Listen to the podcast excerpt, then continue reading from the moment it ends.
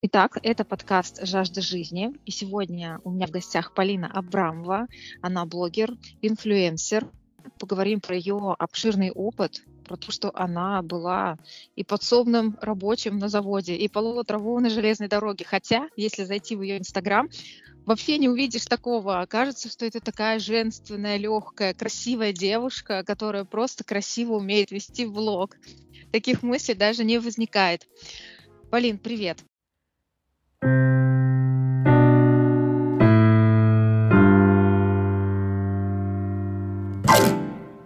Привет. Слушайте, на самом деле даже прокомментирую сразу момент. Мне как-то один раз мой парень тогдашний, еще лет там в 14-15, сказал, как-то странно, что такая красотка и работает с лопатой. Вот, вот, вот. Да, но я, кстати, да, еще тот а, ремесленник, и несмотря на всю свою внешность, я очень такая терпеливая, физически устойчивая, поэтому, да, немножко контраста добавляет это. Мне кажется, да, это очень такой сильный контраст, потому что все равно, когда встречают-то по одежке, да, и когда ты просто Мгм. видишь, вот стоит такая прям красивая девушка, и ты вообще ни за что не подумаешь, что у тебя за плечами такой опыт работы серьезный и физический, главное. Полин, смотри, давай начнем с, наверное, сначала. Сейчас я уже рассказала, да, таких моментов несколько, но вот мне еще интересно про то, что ты работала даже с детьми. То есть на третьем курсе ты работала воспитателем группы продленного дня, то есть ты укладывал детей спать, у тебя там были еще какие-то дополнительные задания, задачи. И расскажи, как это было? Трудно? То есть какая там специфика работы именно с детьми? А, я, наверное, знаешь, Жень, начну сейчас. У меня просто произошел буквально на днях перед нашим под- подкастом просто супер инсайт, и он, мне Так. кажется, знаешь, очень хорошо наложится на наш подкаст, потому что я поняла, что за... Вот мне сейчас 29 лет, я поняла, что за все 29 лет у меня не было вот этой вот беззаботной жизни, когда мне не нужно было зарабатывать деньги, и это очень сильный отпечаток вообще накладывает на всю оставшуюся жизнь сейчас. Я думаю, Мгм. что вот этот момент тоже можно будет раскрывать э, в течение вообще сегодняшнего нашего разговора. Мгм. Насчет детей, я начала на самом деле работать с детьми еще, когда сама была в восьмом классе. Мне в школе предоставили а, группу детей танцевальную, где я обучала в подвале детей танцам. И то есть опыт работы с детьми, он у меня начался ну, еще тогда, когда я была сама ребенком. Когда я работала в школе, я пошла работать в школе, чтобы заработать на квартиру э, в Петербурге, чтобы взять ипотеку, чтобы мне одобрили Сбербанк, чтобы у меня было там все красивенько, вот эти справочки 2 НДФЛ. И поэтому я пошла работать в школе. Единственную должность, которую мне предоставили без образования еще тогда, это а, в 2013 году приняли закон, что дети в первом классе должны спать.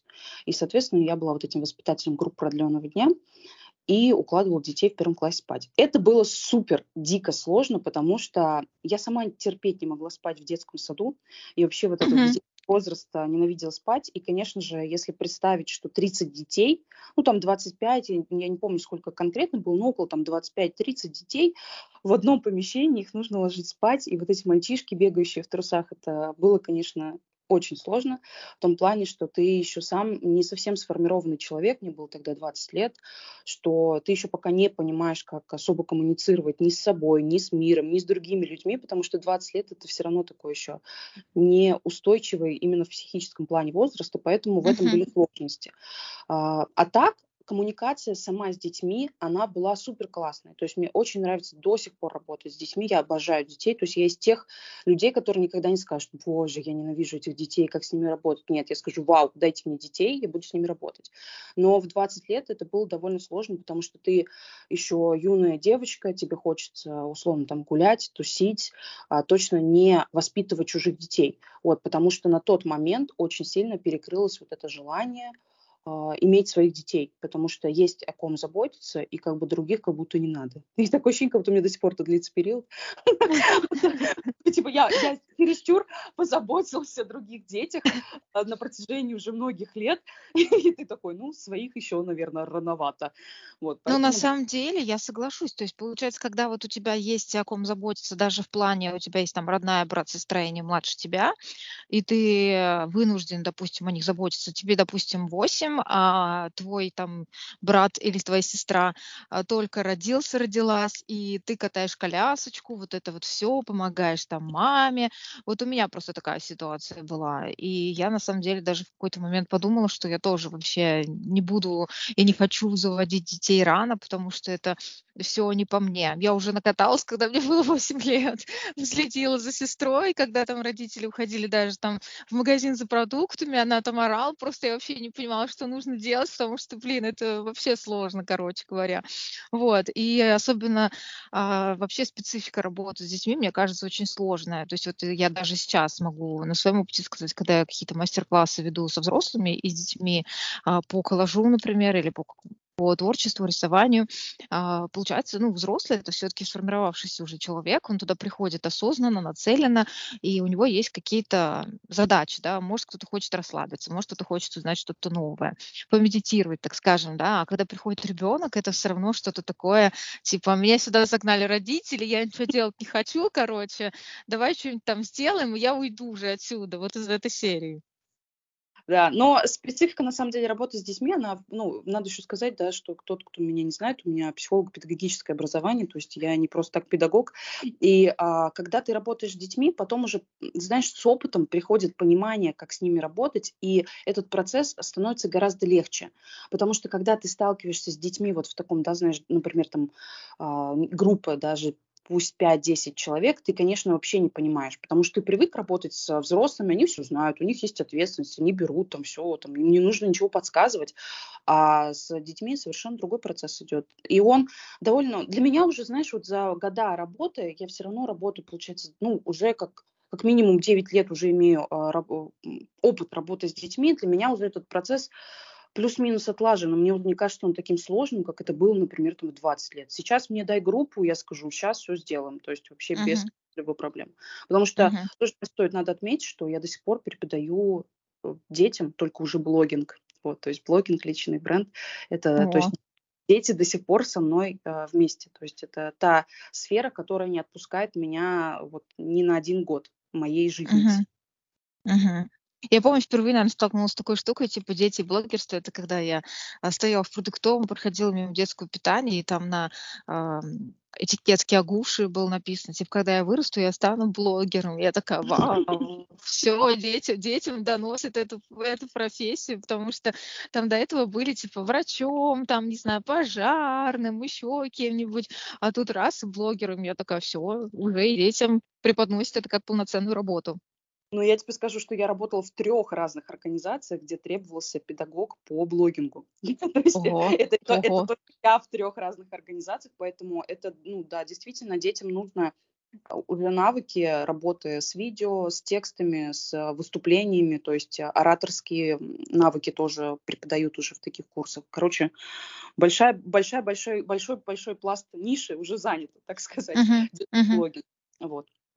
Но мне кажется, это сравнимо еще с какой-то модельной школой, может быть, да, потому что там, Да, когда да. все-таки э, поступаешь, я вот посмотрела программу, э, там и ораторское искусство как раз, и позирование, съемка на камеру, и то есть как, как себя преподнести, и как себя, да, сфотографировать, и снять на видео, и себя, и окружающие, ну то есть вот что-то такое похожее. Да, да, ну обширная программа, потому что, в принципе, а, я как я всегда говорю, что блогер это универсальный артист, которому нужно Мгм. делать очень многое для того, чтобы вообще привлекать внимание других людей. Это кажется с виду, да, что ты делаешь фоточки и все, на этом заканчивается. На самом деле, когда погружаешься, это обло- а, просто огромный пласт работы, а, который люди не замечают. То есть для того, чтобы, например, правильно говорить, правильно использовать мимику, жестикуляцию, там, Мгм красиво подать себя. То есть, ну, это также все время кажется, что все легко, а когда погружаешься, уже понимаешь, что, что пласт работы гигантский. Им ну, нужно очень много навыков, чтобы быть, например, блогером. И ну, на самом деле, про фотографии, да, даже далеко уходить не надо. Я недавно видела твою историю, где ты показывала, что ты была на мероприятии каком-то, и ты там привела пример, как тебя сфотографировал э, фотограф, да, там какой-то событийный, вот этот репортажный, и потом как ты себя сама сняла. Это такая колоссальная разница. Вообще, вот казалось бы, вроде бы э, фотограф должен видеть с лучших ракурсов, как-то вот преподнести это красиво потом. А в итоге получается, что ты себя сняла намного лучше, чем э, это сделал человек другой. Да, но тут еще тоже важно понимать, наверное, опыт фотографа. Возможно, да, я столкнулась с фотографом, который занимается этим буквально два года. Я просто себя фотографирую с детства. Это правда. Вот эти вот, как это называется, самопортреты, портретные фотографии, когда ты сам себя фотографируешь. Uh-huh. Я этим занимаюсь. На самом деле я нашла фотографии, просто не отслеживала никогда время, но это 2010 год, когда я помню, что ставила э, мыльницу на... Uh-huh. не мыльницу, тогда этот, э, не мыльница это назывался, эти, как, как их называли-то? Не зеркальные, фото, просто цифровые вот. Уже, блин, выросли, забыли, что такое цифровые фотоаппараты. Цифровой фотоаппарат на таймер, на стул, на несколько стульев, и также себя фотографировал. Только, только сейчас это все облегчили, есть пультики, есть штативы, и опыт позволяет, то есть 2010 год, это уже как много, очень много лет я занимаюсь этим.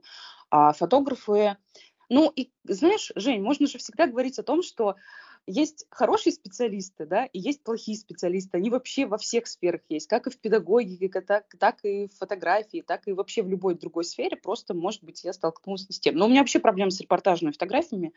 А, тоже в блоге, тоже, может быть, видела, что один раз меня вообще скорбили на мероприятии. Да, да, да, да, да. Встаньте, чтобы втянуть живот или что-то такое, да, я помню. Да, попросили втянуть живот, а я просто человек такой, ну, сейчас, особенно сейчас опять стала чуток плюс сайз, и меня вообще не беспокоит мой живот, то есть я наконец-то его приняла, то насрать мне на этот живот, а фотограф сделал акцент на этом, и меня прям это действительно выписало, потому что, ну, я не просила давать комментарии, как мне стать лучше, я сама знаю, как мне стать лучше, фотка и все, то есть, как бы, зачем? и увеличивать этот процесс. Ну, тогда не все, кстати, со мной согласились, но мне не понравилось, да. Бывает у меня немножко вот эта черта такой дерзости, которую ну раньше, кстати, не признавала. Не, ну на самом деле, мне кажется, это не дерзость, это просто отстаивание себя в этой ситуации. Потому что, ну, если ты позволишь одному человеку что-то такое сказать, да, то потом и ты просто будешь э, смиренно слушать, как и другие тебе что-то там комментируют, говорят и так далее.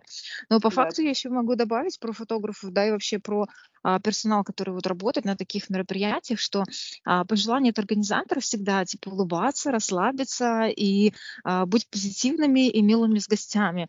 И когда вот а, я буквально вчера тоже была на таком мероприятии, и когда вот сказали, а как же еще-то должно все быть, вот, а потом, а, когда я услышала, как а, работают фотографы, там некоторые, да, когда там а, просто пришли люди, и я понимаю, что очень большой, большой наплыв людей, и нужно снять, а, отдать то, что там было несколько фотографов, не один на всех, потому что один бы точно там сто процентов не справился с таким потоком. Но все равно там просто давайте быстрее, кого, что там снять, вставайте, быстрее, кого там, короче, у меня нет времени, быстрее. Вот это такая, а, такая, такой комментарий. А, я все понимаю, что это работа, что это сложно, что нужно успеть красиво захватить момент, но когда приходят просто люди, вот они отстояли очередь, чтобы зайти на мероприятие, они только зашли, им такие, быстрее, быстрее, быстрее, что вы там типа, мешкаетесь быстрее, у меня нет на, на вас времени и так далее. То есть вот, вот этот момент, конечно, да, он такой, э, для, для посторонних глаз такой странный немножко. Ну, на самом деле, это неправильный момент, потому что если уже да, говорить о моем профессиональном пути, то мы перейдем к тому, что я являюсь одним из организаторов да, ну, разных мероприятий блогерских. И вот такие вот моменты, они вообще создают атмосферу праздника. То есть а, даже курьеры, которые доставляют, например, приглашение, они тоже создают атмосферу праздника. И если на всех уровнях а, не отстроить людей и не показать, насколько важно там, да, коммуникация, насколько важно донести подарок до двери, насколько важно сказать там здравствуйте, вот такие вот моменты, то это нарушает всю идиллию. Так же, как и дресс-код. Почему людей просят а, нарядиться в определенную одежду? Не потому, что кто-то там придумал, что нужно выглядеть именно так. Это создает общую картину картинку праздника. То есть, например, попросили всех одеться в белое, значит, там будут а, декорации, которые будут соответствовать всем костюмам. И поэтому то же самое с фотографами. Здесь на самом деле некорректный момент. Э, люди же все равно поглощены своей работой. Но когда они идут работать в, на мероприятие, они уже сразу становятся частью мероприятия. И поэтому ни в коем случае не должно быть такого, что фотограф, он такой что-то там на своем вайбе, а, мероприятие на своем вайбе, все вообще в другом, и все, э, единый картинки не случается.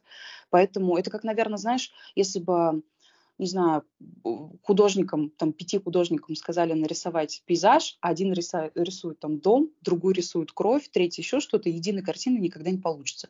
Ну, mm-hmm. это такое, такое немножко mm-hmm. Сравнение больше, да, в твою нишу.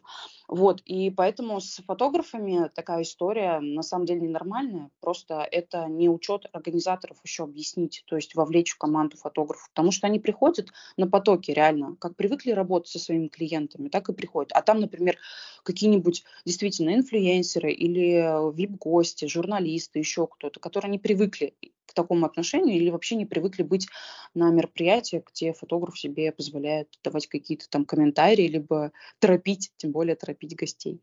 Mm-hmm. Поэтому это такой не, не совсем нормальный момент на самом деле. Ты озвучила, то есть клев, клевый момент. Угу. Я вот видела твои сторис э, запрещенной сети, да, что ты делишься вот как раз, что уровень организации вообще недели моды растет. И узнаваемость среди блогеров растет. Это вот я сейчас про а, неделю моды в Санкт-Петербурге говорю. А вообще, каким ты видишь э, ее будущее, кто сейчас будет ее продвигать и так далее? А, да, стоит сказать, что я больше уже не работаю, да, на Санкт-Петербургской неделе мод, что не быть голосом, а то вдруг кого-то это оскорбит. А, я работала на протяжении с 2019 года, была одним из организаторов, отвечала за работу с блогерами. А, на самом деле, лично я, я просто человек, который очень любит смотреть перспективу, очень любит а, смотреть на далекие года.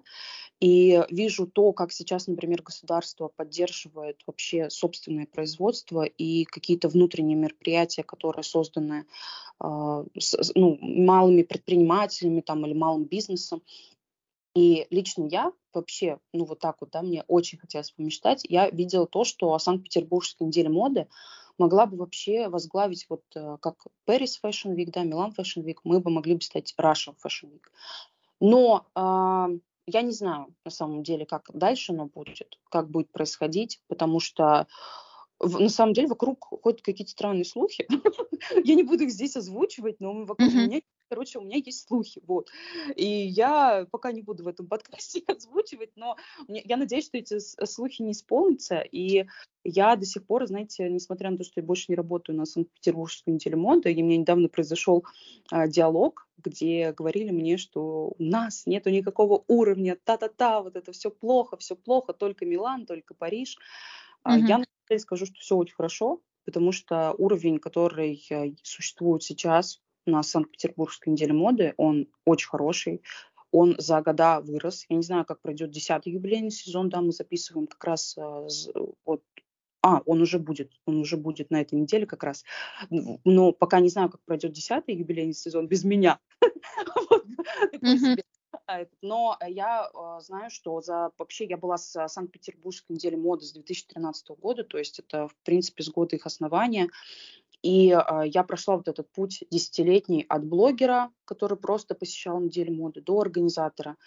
И э, я скажу, что это колоссальная разница, то, что было в начале, то, что происходит сейчас, потому что отлаженные, мне кажется, все процессы, которые могли быть отлажены. Есть моменты, когда гости не попадают на показы, но это случилось, знаете, по причине того, что стал какой-то последний год ажиотажа, очень много ажиотажа вокруг Санкт-Петербургской недели моды. И я так понимаю, что люди, которые раньше не доходили, они стали доходить, и из-за этого получилось так, что очень много людей теперь приходят.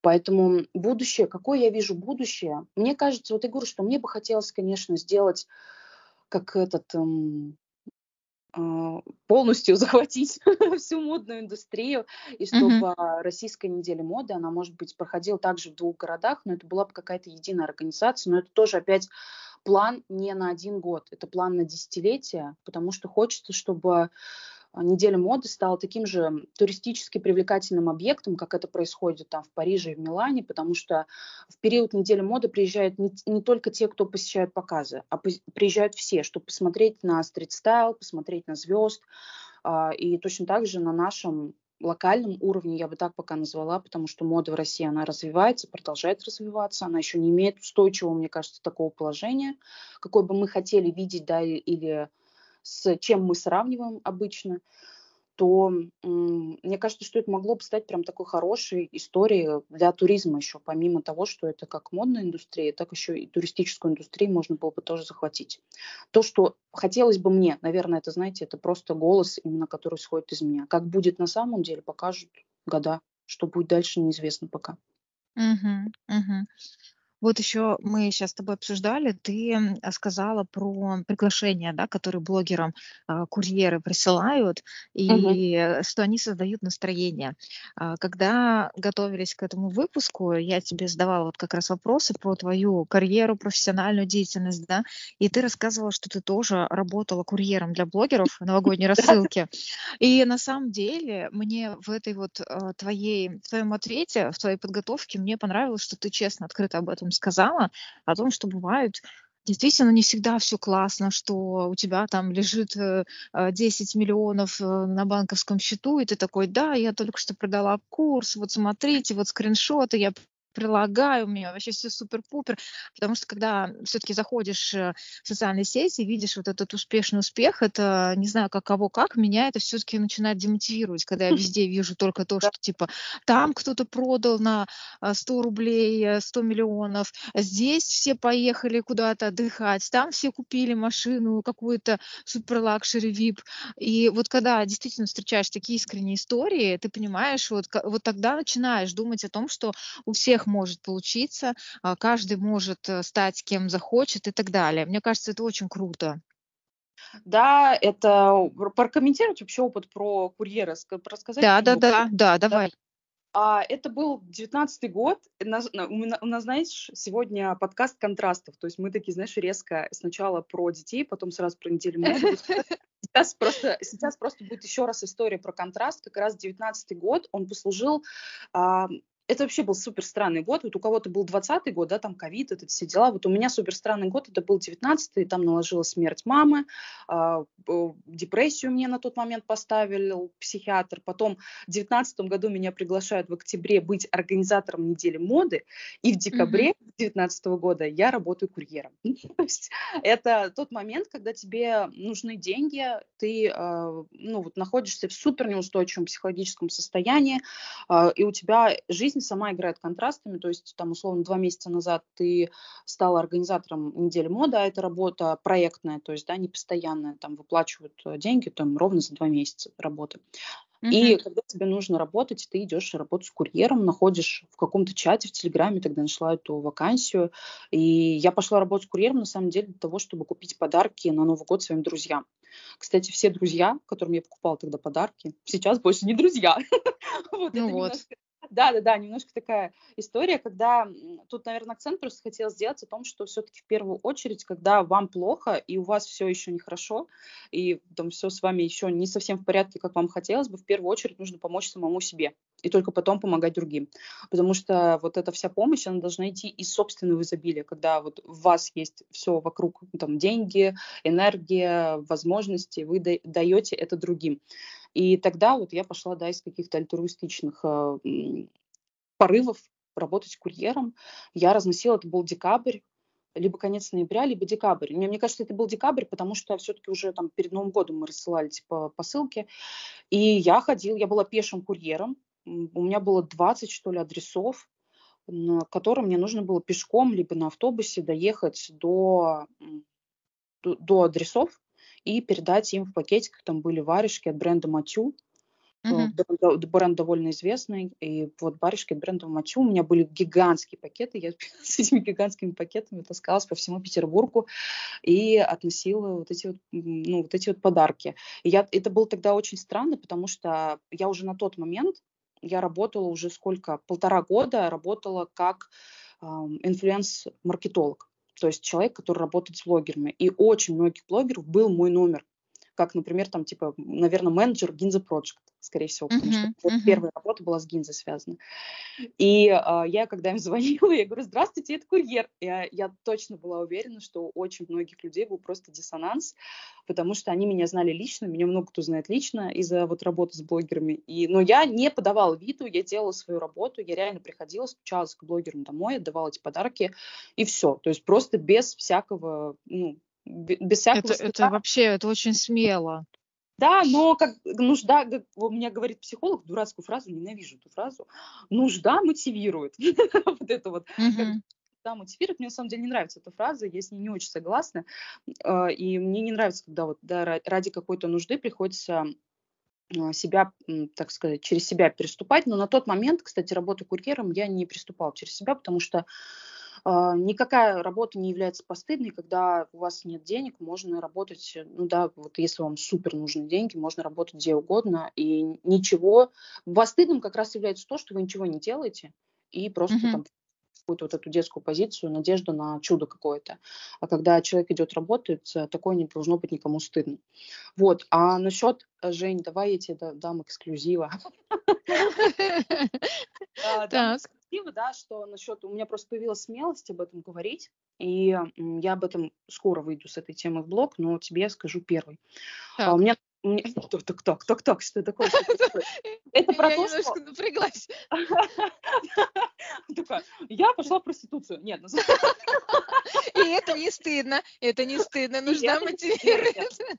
На самом, на самом деле мы да, ничего не поощряем, каждый сам себе решает, каждый норму определяет. Я про то, что вокруг, вот, знаете, вокруг вот эти все успешный успех, вокруг э, кучи запусков, э, вот эти Moscow City, бла-бла-бла. На самом деле очень много людей скрывают действительно настоящую свою историю, и я человек, который второй раз влетел в депрессию. И это не эксклюзив, если что.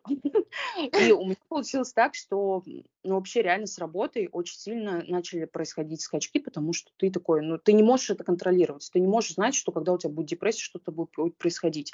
И вот люди из инфобизнеса, которые супер успешны, вот меня можно назвать человеком, которым, знаешь, знаете, если не погружаться в детальность мою жизнь, сказать, блин, ну Полина вообще успешная девчонка. Но очень много всяких эм, такой долгий прогрев, очень много всяких историй происходит, которых ты э, боишься сказать. И вот я боялась всегда сказать о том, что, короче, у меня есть долги. У меня есть долги. А сейчас у меня долгов, если не брать ипотеку, то у меня почти, практически полмиллиона долгов. Uh-huh. Это, вот это то, о чем я боялась сказать. Причем при, при всем при этом я продолжаю зарабатывать свыше там, 150 тысяч. Да? То есть человек, который нормально зарабатывает, имеет долги. И а, тут знаете, не вообще не объяснить, почему типа это происходит. Ну, точнее, это будет долгий разговор, я для себя понимаю, почему это происходит. Но это то, о чем боят, боец, мы вообще боимся говорить о том, что у нас, например, нет денег или у нас там не хватает на что-то денег. Это такая постыдная история, все время так стыдно про это говорить, и это общество застыдило, потому что все вокруг такие успешные, и ты кажется, что ты один только такой лох. Мне кажется, у нас вообще не принято, в принципе, даже если у тебя есть какая-то зарплата и, как сказать, условно там а, ты где-то, грубо говоря, а, работаешь в офисе, и тебя Мгм. спрашивают, а сколько ты получаешь, и ты как-то все равно вот люди начинают так скомканно отвечать на это, на все, как-то вот прям, а, ну, начинают тереть там платочек, сидеть, теребить. Ну, то есть вот, вот, вот как-то у нас не принято об этом вообще, в принципе, про деньги-то говорить. Да, тут не принято еще, мне кажется, вообще с разных сторон. Кому-то за это стыдно, кто-то наоборот считает, что вдруг там а, мне будут завидовать. Вот эта вот вся да, история, что либо мне либо а, стыдно признаться, что ты там зарабатываешь условно там 50, 70 тысяч, 30 тысяч, 20, неважно. И либо ты, например, там подумает, что ой, будет завидно, что я столько зарабатываю, а он не зарабатывает. У нас вообще не принято говорить как-то спокойно о деньгах, и я для себя поняла, что нас, э, вот я не знаю, как у тебя в семье, но у нас в семье не было принято вообще говорить о деньгах, знаешь, в каком-то таком ключе, чтобы там, вот у нас сегодня там, не знаю, там 10 тысяч, нам нужно их распределить, или там, ой, у нас на это, в этом месяце вообще не хватило денег, там, дорогие дети, давайте мы с вами там, не знаю, отложим покупку чего-то, чего-то. То есть э, вся вот, что от меня не было скрыто, тут у меня мама была какого-то этого магического мышления, и вот эти вот лягушки у двери э, собирают монетки, потом там нужно сохранить, э, я не знаю, вот у меня, у меня у мамы что-то такое было, либо так действительно есть, типа первую денежку с, э, с заработка нужно сохранить, как так делал Дональд Макдак. Короче, вот у меня о деньгах была либо, короче, магическая история, либо никакой. Ага. Я сейчас ага. 29 лет поняла, что откуда появится вот эта финансовая грамотность, если нигде этому не учат. То есть, ну, например, mm-hmm условно в, на, в настоящей там жизни, в обычной, как ребенка, да, там никто тебе не дает карманных денег. Мне лично не давали. Мне приходилось зарабатывать. Вот. И э, потом ты такой вообще не знаешь, что делать с этим, и хоп, у тебя долги. И не понимаешь, от чего. Потому, ну, на самом деле, долги, например, у меня лично, я теперь поняла, это тоже под про инсайт, который произошел на днях, потому что мне, мне хочется беззаботной жизни, а я поняла, что я человек, который с 14 лет работает, и я еще ребенком У меня не было такого, что я такой, типа, о, живу, просто живу. Мне постоянно вечно. Потом переезд, потом ипотека, еще что-то, еще что-то, еще что-то. И ты вообще не можешь жить беззаботной жизнью. И поэтому происходят долги. Ты типа такой, блин, хочется, чтобы хоть кто-то помог. И ты такой, кредитная карта. Вот. И потом у тебя засасывает, засасывает, засасывает. И, конечно, хочется просто такое, типа, чтобы никто никто вообще там, типа, ты не тревожился о деньгах, а просто кто-то тебе их дал. И вот такая вот история есть, да, и она, я до сих пор продолжаю разбираться, почему это происходит со мной, ну вот, да, в 29 лет человек может быть еще в глазах, наверное, общества каким-то быть невзрослым. На самом деле я все равно считаю себя супервзрослым человеком, просто в глазах других людей будет сказано, О, как так, она могла, ведь что, она типа совсем без мозгов? Да нет, блин, есть мозги. Красный диплом, красный диплом, кстати, у меня.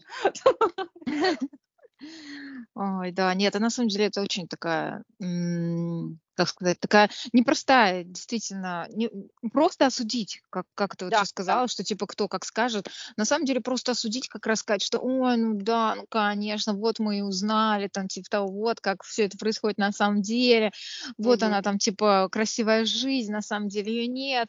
Ну, в общем, это все, это все легко осудить, но по факту, а, как мы уже с тобой сейчас до этого вот говорили про деньги, да, в принципе, что а, по факту-то люди а, э, тоже ведь молчат, формат, и мало кто там что расскажет. То есть э, ты можешь там из себя строить кого угодно, и там, когда ты приходишь в какое-то незнакомое общество чужое или вообще показываешь там блогинг именно, да, то ты можешь вообще с какой-нибудь выгодной стороны все это показать, а, или даже если не блогинг, то в жизни также ты можешь как-то выгодно все это сделать, но по факту а, там ситуация на самом деле может быть еще хуже быть, чем у тебя. Это знаешь, в той серии а, встреча одноклассников, да, не просто mm-hmm. же так снимают вот эти вот сериалы и фильмы, где ам, происходит встреча одноклассников, собираются, и там а, все типа классно, я такой крутой, у меня там вообще своя фирма, у меня там вот моя жена, вот моя машина. А по факту в итоге оказывается, что машина в аренде, жена проститутка, ну, в смысле, снятая проститутка, вот, а, а, а фирмы-то своей никакой нет, и костюм вообще взят в аренду, и он весь вечер трясется, чтобы на него не пролить там красное вино.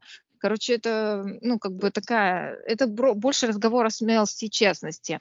И вот сюда тоже со своей стороны хочу добавить, это то, что вот когда а, я начала заниматься иллюстрацией, и как-то сначала я, ну, когда ты учишься только этому, естественно, ты там не заявляешь, что типа, о, я все, я рисую, давайте покупайте у меня картины и так далее. А ты сначала просто учишься и как-то не уверенно себя чувствуешь, встаешь на этот путь. Но потом, когда я начала больше показывать именно этого всего, и, наверное, у меня такая, у меня был такой переходный момент тоже для себя лично, когда я а, во всех мессенджерах а, переименовала себя. Там же можно переименовать, как тебя будут видеть а, люди, да. А, и я переименовала и добавила везде, что я иллюстратор. И я помню, что у меня даже бывший там одногруппник а, написал мне тут же просто, мы с ним не общались просто сто тысяч лет, и тут он пишет, ну, и такой типа, в смысле, серьезно, ты иллюстратор, ты рисуешь? И вот у меня первая такая реакция, у меня не знаю, знаю, почему мне было так стыдно вроде бы. То есть я так думаю, блин, ну я же не написала реально, что какая-то там, не знаю, час стоит 7 тысяч рублей, звони. Я же не так написала. Но, но по факту у меня реакция была действительно какая-то больная, наверное, потому что я такая думаю, блин, а потом за что мне стыдно? Я же действительно ничего позорного не делаю. Я выполняю работу, мне за нее платят и все. И поэтому чего стесняться, да, я рисую, да, может быть, кому-то кажется, что это какая-то, ну, все воспринимают просто в основном, что это какая-то забава, что нарисовать может каждый, и что это вообще фигня полная, и типа, да ладно, за это деньги платят, что за бред, мол. Ну, то есть, короче, ну, разные восприятия. Есть люди, конечно, которые говорят, вау, круто, я так никогда не нарисую. А есть люди, которые, вот как ты сказала, да, любят просто осудить и скажут, что типа, да ну, какая-то фигня. На самом деле осуждают люди обычно всегда то, чего сами боятся признать. То есть а, либо то, что у них у самих есть, и они такие типа ошалели от того, что ты такая смелая. И все, просто. Да, да, да, да. Типа они настолько ошалели от того, что ты, например, посмела сменить там, да, свою специальность и стать иллюстратором. А человек сидит и мечтает, я не знаю, там условно стать писателем. И не может, потому что ему не позволяет вот эта смелость взять, все бросить, например, и изменить свою, свою жизнь. И здесь мне таких, э, честно, людей, мне таких людей жалко, потому что, ну, люди, люди, которые кого-то осуждают, для меня это люди, которые живут самой несчастной жизнью, честно говоря, потому что они заняты тем, что вот э, ищут в других недостатки. Да, они да. живут твоей жизнью просто, вот да, и все. Да, живут жизнью, они ищут в себе недостатки, хотя могли бы сконцентрироваться на своих недостатках и на том, чтобы их, например, а, чуть-чуть исправить. Ну, то есть как-то как создать себя лучше, потому что вообще, если человек, как, как помню, кто это говорил, что если а, у человека нету ну, получается, как, ну, то есть, если мы вообще не развиваемся, то мы деградируем постоянно. Не помню, кто это говорил. Мне кажется, что Короче, ладно, не буду вспоминать. Кто-то великий, кто-то великий. Кто-то великий, да. Говорил о том, что вот, а, если человек не развивается, то он обязательно будет деградировать. И это, это действительно деградация есть, потому что э, мы все время вообще в процессе какого-то обучения, все время происходит. Неважно, мы можем даже не в своей профессиональной деятельности обучаться, но мы все время, каждый день, ну, может, не каждый день, может, там, ну, не знаю, в течение недели что-то новое узнаем. И это как раз а, заставляет таким, ну, быть все время в тонусе, как спортом заниматься. То есть то же самое, что если ты лежишь и ничего не делаешь, то мышцы как бы такие вялыми становятся. То же самое происходит и с а, и с тем, что в голове, там, в душе, там, энергетические истории, то, потому что я uh-huh.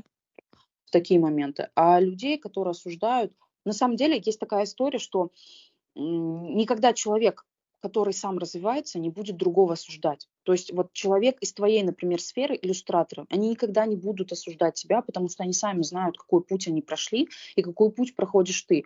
Поэтому осуждение это всегда происходит от людей слабых, от людей, которые не могут реализовываться. И я вообще в такие моменты, вот у меня, например, с хейтом уже такие очень дружественные отношения, потому что я, когда появляется хейт, я наоборот радуюсь. Я думаю, о, супер, кого-то задели. Думаю, отлично. А я прям реально радуюсь, потому что я понимаю, что значит, я сделала что-то цепляющее. Типа я сделала что-то цепляющее, раз люди на это отреагировали. Я больше расстраиваюсь, когда нету, наоборот, комментариев, и никто не, поднасрал. Вот. И люди, я к ним вообще спокойно, реально, вот какой-то э, высер сделали, я такая, угу, понятно. У меня там, я веду один проект, и на последний пост э, там три человека просят уволить, короче, меня. Уволить, увольте маркетолога, увольте маркетолога. Я думаю, блин, вот э, типа лет, на, не знаю, пять назад я бы так тревожился, думала бы, что меня после этого поста уволят. Сейчас иду, просто думаю, какие смешные люди. это все, о чем я думаю, просто такая, окей. Я даже, кстати, не блокирую никого, вот они что-то высирают, высирают, думаю, пусть, пусть срут. Я даже, даже, знаешь, я все время думаю, даже в этом плане я несу людям пользу. Люди как-то эмоционируют. Вот я такая думаю. Они разряжаются, да, на твоей страничке, получается, они разряжаются какая я молодец, даже этим слабым людям я помогаю. А я просто человек, которому нужно помогать людям, поэтому даже, тут я вижу пользу свою.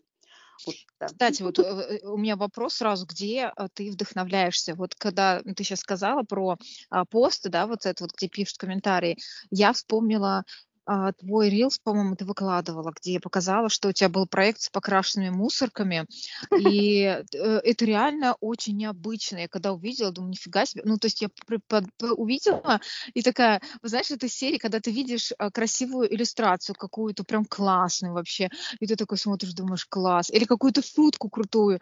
И вот я увидела вот этот вот проект и такая, это классно, как жалко, почему это придумала не я. Ой, а, насчет креативности, блин, эти вопросы, я просто долгое время, ты, наверное, не была еще тогда подписана, долгое время а, я себя позиционировала, и другие запомнили меня как креативный блогер. То есть вот именно угу. такая представка была креативный блогер. Нет, я а, еще не была тогда подписана, вот. я еще не нашла себя, да. Вот, сейчас я причем а, слово креативность уже не прописываю в свои смысловые истории, но оно очень сильно считывается, потому что вы видите это. Это не нужно даже мне сейчас доказывать, вы просто видите, типа, о, Полина, у Полины, типа, все хорошо с креативом. Как вдохновляюсь? Я вообще ненавижу слово вдохновение, я считаю, что его не существует. И, согласна, согласна, да, кстати. Художник, художники, творцы, создатели, которые ищут вдохновение, на самом деле не художники, не творцы, не создатели, потому что а, это, а, когда мы, ну, если мы говорим о том, что я, например, там, писатель, я художник, я иллюстратор, а, я там фотограф, я там еще кто-то, мы сразу говорим о том, что это наша профессия, это наша ответственность. Uh-huh. И ответственность, она всегда говорит про дисциплину, про регулярность. И э, вдохновение – это история, которая она нерегулярная. То есть к тебе может один раз в год прийти вдохновение, и все. А дальше в течение одного года ты кем будешь называться? Непонятно кем. То ли лоботрясом, то ли еще кем-то. Действительно, бывает такое, вот, например, у меня сейчас период депрессии, бывает такое, что ты ничего не можешь вообще делать. Но это никак не связано с тем, что, например, там у меня вдохновения нет. Нет, это ни хрена не из-за этого. Э, это, блин, ну, физиология, да, там нейромедиаторы просто отказались работать в моем мозгу. Вот. А насчет вдохновения, э, здесь, а, наверное, я умею смотреть, а, ну, блин, как это называть-то? Смотреть иначе, смотреть иначе на предметы. У меня, в принципе, меня вообще расстраивают, например, проекты, где я не могу проявить свою креативность, где я не могу что такое эдакое сделать. Например, повесить бюстгальтер на мусорку. Да? Люди, которые будут слушать этот подкаст, будут думать, что за бред. Просто типа нахрена бюстгальтер на мусорку. А я просто, знаешь, ты такой думаешь, слово, ну вот если вот разобрать даже этот кейс, ты такой думаешь, слово утилизация, утилизация, да, такой думаешь, ага, утилизируют что? Банки, утилизируют там стекло, утилизируют бумагу. Ты такой, о, утилизируют бюстгальтеры. Так, окей, у меня есть э, мусорки, да, которые предназначены под утилизацию. Я просто такая сделаю, что утилизирую точно так же, да, то есть бюстгальтеры спущу в бытовое пространство на улицу. То есть там, где mm-hmm. они вообще не бывают. То есть, например, а, поставить бюстгальтер в том месте, где он в принципе не бывает. Он не бывает, ну нет, он может быть технически в мусорке, но на мусорке нет. И ты такой, бюстгальтер носит на одежде, Угу. Ой, фу ты, на человеке. На человеке, да. Одежды. Как такой, предмет одежды, да. Да. Угу. Ты такой думаешь, окей, значит, его засунь в то место, в котором он не бывал. И получается, что, ну, это вот я сейчас объясняю, да, логически, как это происходит. А в моей голове все это, как бы, знаешь, происходит ну так, немножко стихийно, я бы так сказала. Просто ты знаешь, как эм, вот можно смотреть на лабиринт и, и думать, куда идти, да, и смотреть на него прямо. А можно смотреть на лабиринт сверху, как будто с вертолета. Вот у меня примерно видение на креатив вот такое вот, я смотрю сверху на все. И вот а, поэтому складывается все быстро. И здесь ты такой думаешь, окей, я повешу бюстгальтер на мусорку и перекрашу мусорки в цвет бренда, чтобы это было красиво. То есть я могла ставить, они там были желтые, зеленые, желтые, зеленые, да, и синие. Как, ну, короче, неважно. И, и я их перекрасила просто цвет бренда, прилепила лого, и ты уже четко считываешь. Причем, а, ну, если ты видел, то там охваты в 8 раз больше получились благодаря креативу как раз. Да, да, да, я видела. Да, и креатив, а, он развивается на самом деле дисциплиной. Просто чем больше ты придумываешь всякой ерунды, тем а, потом это все становится как-то не знаю, адекватней, что ли, потому что есть креатив неадекватный, который просто, ну, из говна и палок, так сказать, сделан, когда ты непонятно что придумал, никакого смысла это не несет, просто я люблю за, креатив, ну, за креативный, ой, за смысловой креатив, когда ты такой понимаешь, что, что эта акция полностью, точнее, эта картинка полностью описывает акцию, которую мы продвигали, и она не просто так, то есть бюстгальтер не просто так висит на мусорке, потому что мы объявляли акцию об утилизации бюстгальтера, то, что бюстгальтер можно было сдать и получить за это скидку. То есть это все было смысловое, вот это такое смысловое поле вокруг всего этого. А есть креатив, где условно бюстгальтер проложили на сковородку и такие, это креатив. Ну, блин, это креатив, это типа какая-то сирота. Ну, то есть, ну, вот, ну, типа там, я не знаю, там, мог, вот я бы могла придумать, там, типа, жаркие скидки на бюстгальтер, да, вот тогда можно было, да, еще как-то привязать эту сковородку с бюстгальтером. Но, mm-hmm. ну, а так, ну, бывает так, что он такой немножко упоротый креатив, когда не только баланс вот этого кринжа эстетики, который я люблю, а просто кринж. И все. А если еще, наверное, про вдохновение сказать, это вот если нас будут слушать те, кто что-то создает, его просто стоит не ждать. Вот просто даже если там вы пишете, рисуете, нужно положить бумагу, сесть и хотя бы просто что-то чиркать на ней. Вот это, наверное, самый банальный совет, который дают абсолютно все. Его просто стоит повторить, еще раз напомнить о том, что нужно реально садиться за свою деятельность и каждый день что-то делать. Вот, и все. И с креативом то же самое происходит. Ну, креатив, Женя, у меня просто тоже, если говорю, перейти на другую страницу, это э, опыт около 10 лет. То есть это mm-hmm. длительно. Просто нужно всегда смотреть, вот тоже момент про успешный успех, люди смотрят на результат здесь и сейчас, но они не смотрят, какой путь человек прошел. Вот они, например, кто-то подпишется на меня и такой думает, блин, Полина такая креативная, типа, офигеть, я тоже так смогу. И типа у него через один день не получается, он такой, вот черт. А, а у меня там, знаешь, типа, ну, реально, лет 10 уже этого опыта создания вот этих упоротых а, фотографий, которые я делаю, да, упоротые, мне нравится их называть, потому что я вижу в этом позитивный смысл, вот, и у меня десятилетний опыт создания такого, и, а люди такие, блин, через один день не получилось, и расстраиваются. Вот нужно понимать, какой путь прошел этот человек, то есть сколько, вообще какой бэкграунд, и тогда ты понимаешь, то, что, а, блин, он на это 10 лет работал, ну, тогда я тоже постараюсь, я могу, причем человек может реально сократить этот путь, потому что я 10 лет непонятно чем занималась, условно, да, там могла сконцентрироваться, например, только на креативной фотографии и через год уже получить результат, но все равно это срок, и это срок обычно не месяц, это типа срок реально год, там года, вот так вот, я всегда всегда ориентировалась на года, не на месяца uh-huh. Uh-huh. Ну, это опять же классная есть фраза, что не нужно сравнивать свое начало с чьим-то там концом или серединой. Это Мгм. вообще прям очень Классно. Я всегда тоже, когда вот вижу, а, что человек вот, вот это добился, с кем-то там сотрудничает или что-то сделал, и я понимаю, что, ну, это же не, не вот сейчас прям случилось, не вот сегодня же он проснулся, а, нарисовал там что-то или написал книжку, и она тут же за один день, да, и она тут же там выпустилась где-то в издательстве, и он типа такой крутой сидит и, короче, пожинает плоды, да.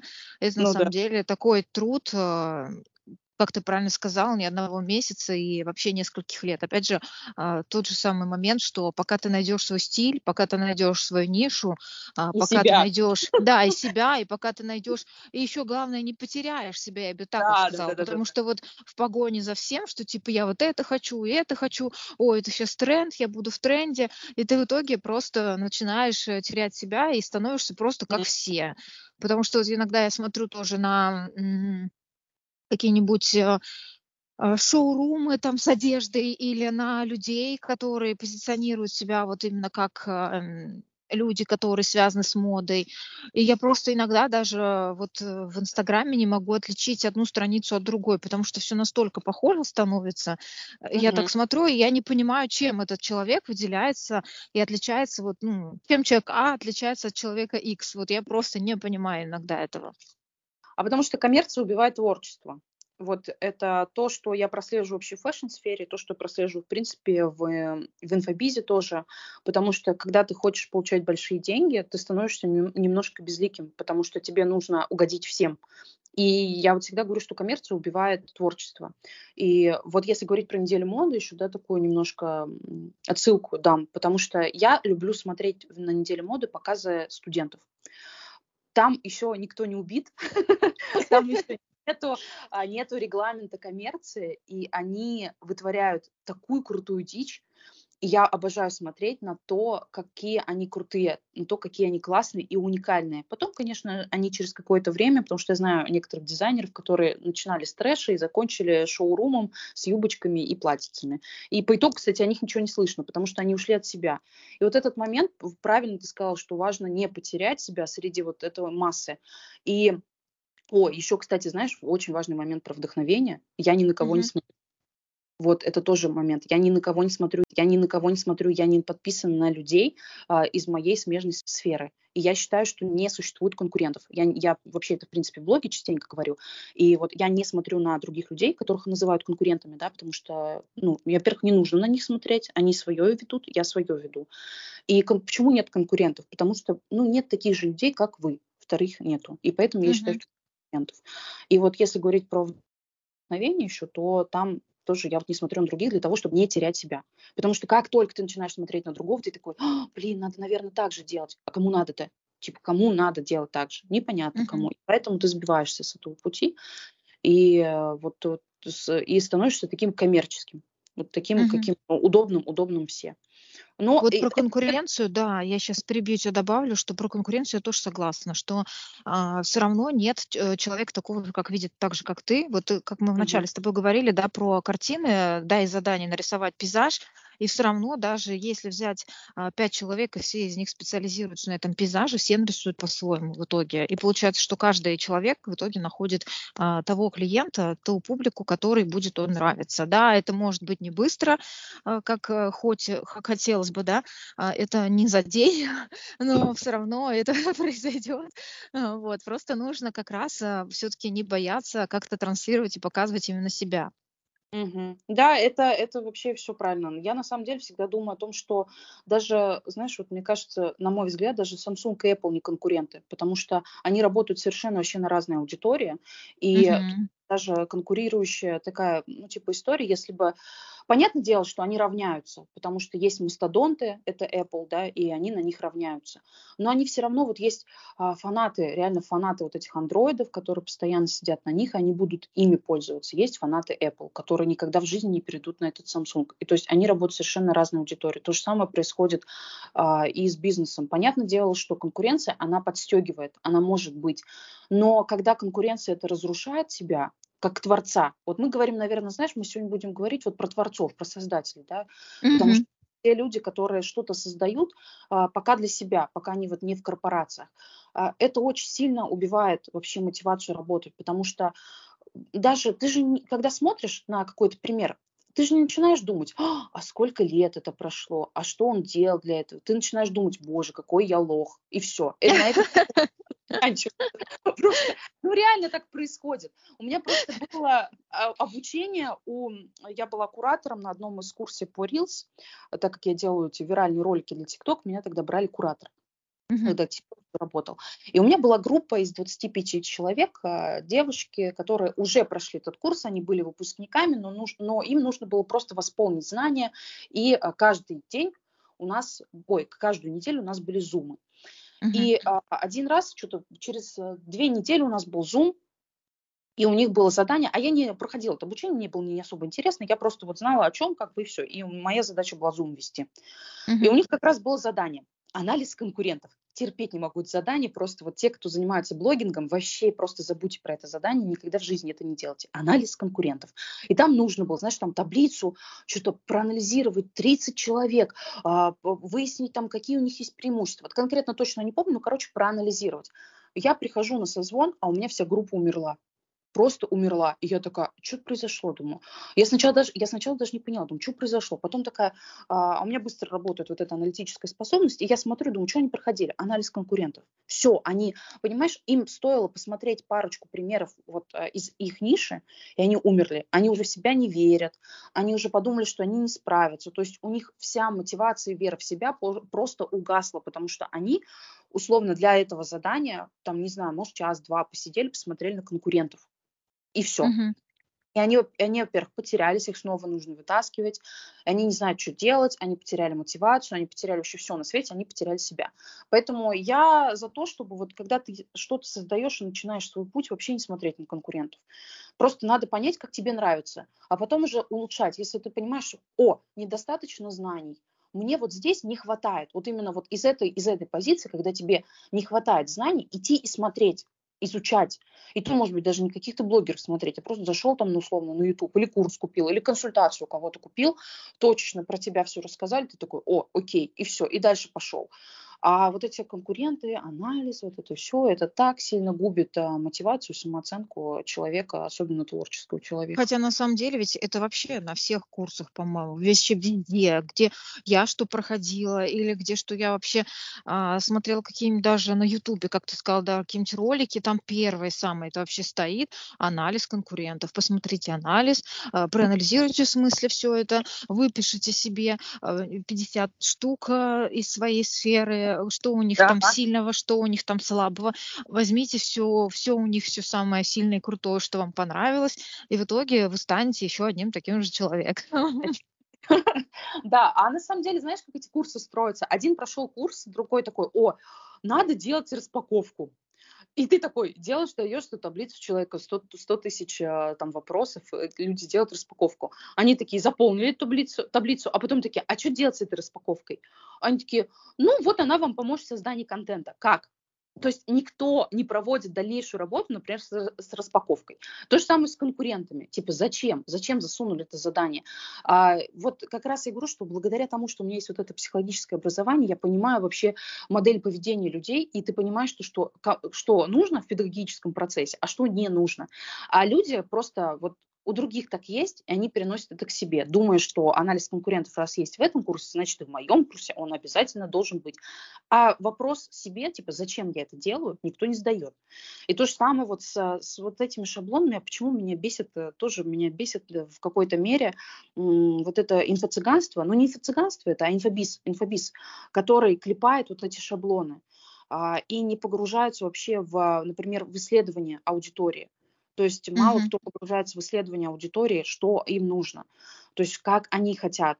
И говорят, что ориентируйтесь на потребителя. Когда создаете типа курсы, ориентируйтесь на потребителя. Ну, ну, типа мало кто ориентируется. Есть на самом деле хорошие курсы, но есть э, бессмысленные действия, которые лишь бы напихать, да, и все. Но это тоже происходит, знаешь, от того, что человек не уверен в себе, вот эта экспертная самооценка еще не сформирована, и человек такой думает, я вот дам больше, и всем будет лучше. А ты даешь, ты даешь человеку больше, а он в шоке. Он не знает, как переварить эту информацию. Он типа, что, блин, делать с ним? И поэтому не всегда больше является вот этим вот лучше. И люди пихают все подряд, короче, и конкурентов, и на свете. Ну, это такое немножко с моей стороны звучит как осуждение. Просто обосрала коллег. Не, на самом деле мы никого не обсираем, мы просто да. предлагаем задуматься и, а, и, и, и рационально как-то отнестись к этому, ко всему, потому что а, нельзя просто так вот слепо купить и понадеяться, вот как любят говорить вот эту фразу, да, что это волшебная таблетка, а нельзя mm-hmm. понадеяться на то, что купил, и у тебя получилось, все классно, а, и все сделали за тебя, главное, как будто бы. Мгм. Ну да, э, э, таблетку это тоже всегда же обещают вот это вот. Вы станете, там, не знаю, начнете зарабатывать 100 тысяч через месяц. А люди, Ага, блин, ага. учитывают, что кто-то реально начнет, у кого темп, вот кто такой, знаете, импульсивный, еще какой-то. А для кого-то, для разгона нужно только два месяца, чтобы вообще осознать, что за инфа. И поэтому а, вот это, кстати, проблема курса в том, что они не ориентируются на разные уровни подготовки. Это как, знаешь, это типа как первоклассника обучать квантовой физике. Но он не поймет. Ну, типа, он не поймет. Или, например, людей обучают, как построить личный бренд так он еще инсту не начал вести. Он типа не, еще не научился писать посты, он не научился выходить в сторис ежедневно, а они его зачем-то учат строить личный бренд. Типа нахрена? Это тоже, вот я говорю, что нету соответствия уровня подготовки, поэтому а, люди, которые ждут вот этой волшебной таблетки, они часто расстраиваются, поэтому отсюда возникают термины инфо-цыганство, вот эти вот наставники за 300 тысяч, а, а хороших специалистов, как бы, соответственно, под одну гребенку, как бы под одну гребенку, потому что сформировался тренд, а, а он сформировался от бездумности преподавателей, которые дают это, потому что не учитывают ни псих, психическое состояние, ни... Вот, например, мамочка какая-нибудь пришла на курс, да, а у нее там трое детей, у нее каша на плите горит, а ей говорят там, не знаю, показывай весь свой день. Да блин, она не может это сделать, она технически это не может сделать, а муж у нее там, не знаю, какой-нибудь козел, который вообще не помогает в этом. То есть она вот, она пытается выбраться из этого, и ей нужно условно, знаешь, наладить вообще свою хотя бы жизнь внутри, и потом только идти что-то делать. И, и вот таких моментах, короче, очень много, когда люди не учитывают то, что происходит. Они хотят продать, например, и говорят, угу. вы это сможете. Да, кто-то это сможет, но кто-то не сможет. Но еще, знаешь, ошибка покупателей, вот знаешь, вот мы говорим про ошибку а, тех, кто продает, а я, а я скажу про ошибку покупателей. Глупо идти а, учиться у того, чей уровень до тебя еще далек. То есть, например, ты хочешь начать блог вести, и ты идешь к Саше Митрошиной. Это mm-hmm. просто провальная ошибка, потому что Саша Митрошина сколько ведет блог? Да хариллион просто лет. Она уже на том уровне, на котором нович... она новичков уже не понимает. Она уже далеко от них. И поэтому нужно идти условно. Вот, например, там э, ты не можешь еще вести блог, нужно, там, не знаю, не знаешь, как выходить в сторис. Нужно идти к тому, кто научился выходить в сторис и научит тебя конкретно этому. А, покуп... а потребители, они, ну, покупатели, да, они часто покупают тот опыт, к которому сами еще не готовы. То есть они, вот, например, это если бы я бы такая пошла, я заработала, ну, то есть, типа, мой максимум был 250 тысяч, да, за месяц. И я такая, надо миллион долларов сделать. Да ёб твою мать, ты заработай еще 300. Ну, типа, ты заработай 400 сначала, ты заработай 500. Почему, интересно, люди вот начинают думать о том, что после 100 сразу надо сделать миллион? Ни хрена. Типа, ни хрена. И зачем учиться, идти учиться у миллионеров, когда ты сам еще, ну, не, ну, сотку не пробил, условно, да? Иди учись тем, кто научился делать 100 тысяч. Они тебе покажут этот путь, они еще недалеки от этого. И поэтому а, покупатели не анализируют то, у кого они покупают. Они хотят сразу, вот они хотят сразу вот этот Сразу, да, все и сразу, да. Все сразу, вот этот квантовый скачок, вот это квантовый скачок, вот это вот термин, который тоже появился, боже мой. А, и вот хотят сделать квантовый скачок, и у кого-то, кстати, он реально получается, но он всегда получается с выгоранием. Это сто процентов люди потом откатываются назад, потому что а, психике нужно просто переварить эту информацию, прожить, присвоить себе успех. Вот поэтому существуют ошибки не только с тех, кто создают курсы, но и с тех, кто их покупают, потому что хотят очень быстрый результат, не хотят делать вот эти маленькие шаги и думают, что вот все решается условно одним месяцем. Ну, я тоже так люблю делать. Такая думаю, сейчас я тут все порешаю. Потом такая, а, блин, не получилось. Здравствуйте, психолог. У меня не получилось. Что делать? Вот. Да. Так, хорошо. Сейчас, чтобы тогда за все закруглить, так, Давай. мне нужно тогда понять, а, с чем а, к тебе могут как раз тоже прийти люди, то есть какие ты сейчас услуги оказываешь, чем помогаешь, а, чтобы тебе могли написать, сказать там, Полин, вот это не получается, какая-то консультация или что-то по сторис или по блогу в целом, что а, можно? Да. Ой, да, на самом деле мы, знаешь, этот, э, презентация меня в конце созвона. Да. Да, я человек, который э, помогает выстраивать контент-стратегии, помогает вести блог э, в комфорте в кайфе. И как бы это банально сейчас не звучало, но это действительно так. Я помогаю увидеть собственный путь внутри блогинга, выстроить его без шаблонов, выстроить его без зашкварных прогревов, Ко мне можно также обратиться, ко мне можно также обратиться за созданием продуктовой линейки, вообще за понятием, на чем можно монетизировать блог и за раскрытием своей экспертности. Я веду как консультации, так и наставничество, но я бы, наверное, рекомендовала, на наставничество ко мне идут уже состоявшиеся блогеры, то есть это довольно крупные. А, ко мне можно прийти с маленьким блогом, то есть я покажу этот путь, но просто э, я не уверена, что вам нужно тратить, например, кучу денег. Мое наставничество, кстати, не стоит 300 тысяч, мое наставничество стоит всего лишь 50 тысяч рублей за месяц, но э, в него, в него обычно люди входят ну, где-то в среднем на полгода. Они такие, пойду на один месяц, и потом понимают, в чем мой прикол, и такие, а, блин, типа, вау, круто. И остаются со мной, остаются со мной на длительный срок. Я как раз тот специалист, который, а, у которого есть гигантская возвратность, и а, со мной остаются на долгое время. То есть я этим очень горжусь. Это реально для меня супер показатель, без всяких каких-либо кейсов, потому что люди со мной остаются надолго, и а, это для меня просто, типа, вау, круто, типа, вау, я супер классный mm-hmm. Вот, а также ко мне можно обратиться за консультациями по блогу, по тому, как вести блог, как выстраивать сторителлинги, как писать посты. Ну, ну и, в принципе, можно задать любой вопрос. Я довольно активно общаюсь в директе со своими подписчиками и даже там могу что-то подсветить. Подтверждаю, подтверждаю. Я сама частенько реагирую на сторис что-то напишу, и знаю, что Полина ответит, да. Да, я всегда, я сто процентов отвечу. Если я не ответила, то значит меня что-нибудь там отвлекли, и я реально забыл. Но я чаще всего могу реально зайти, потом все равно ответить. Вот, да. Ой, Женя, мне очень понравился, кстати, наш разговор. Он такой получился. Он вообще получился не по сценарию, да? Мы, да, Нет, подожди, мы сценарий, он делается для того, чтобы был косяк разговора. Да, То да, есть да. Ты, ты можешь идти а, по сценарию, но все равно ты вот понимаешь, что какие-то вопросы, они могут показаться неуместными или какими-то, ну, не до конца сюда подходящими да, да. в итоге. Но то есть ты подготовлен ко всему, получается, но по факту ты говоришь именно на интересные какие-то темы. То есть это вообще прям, да, получилось прикольно. Я хотела бы, наоборот, как раз прокомментировать, что он получился гораздо живее, что ли, нежели да. чем мы условно обсуждали с тобой, да, про сценарий. Это, кстати, мой второй подкаст, причем я тоже очень горжусь. Это даже не первый подкаст, да, меня уже приглашали как эксперта, как креативного блогера как раз, кстати, до этого.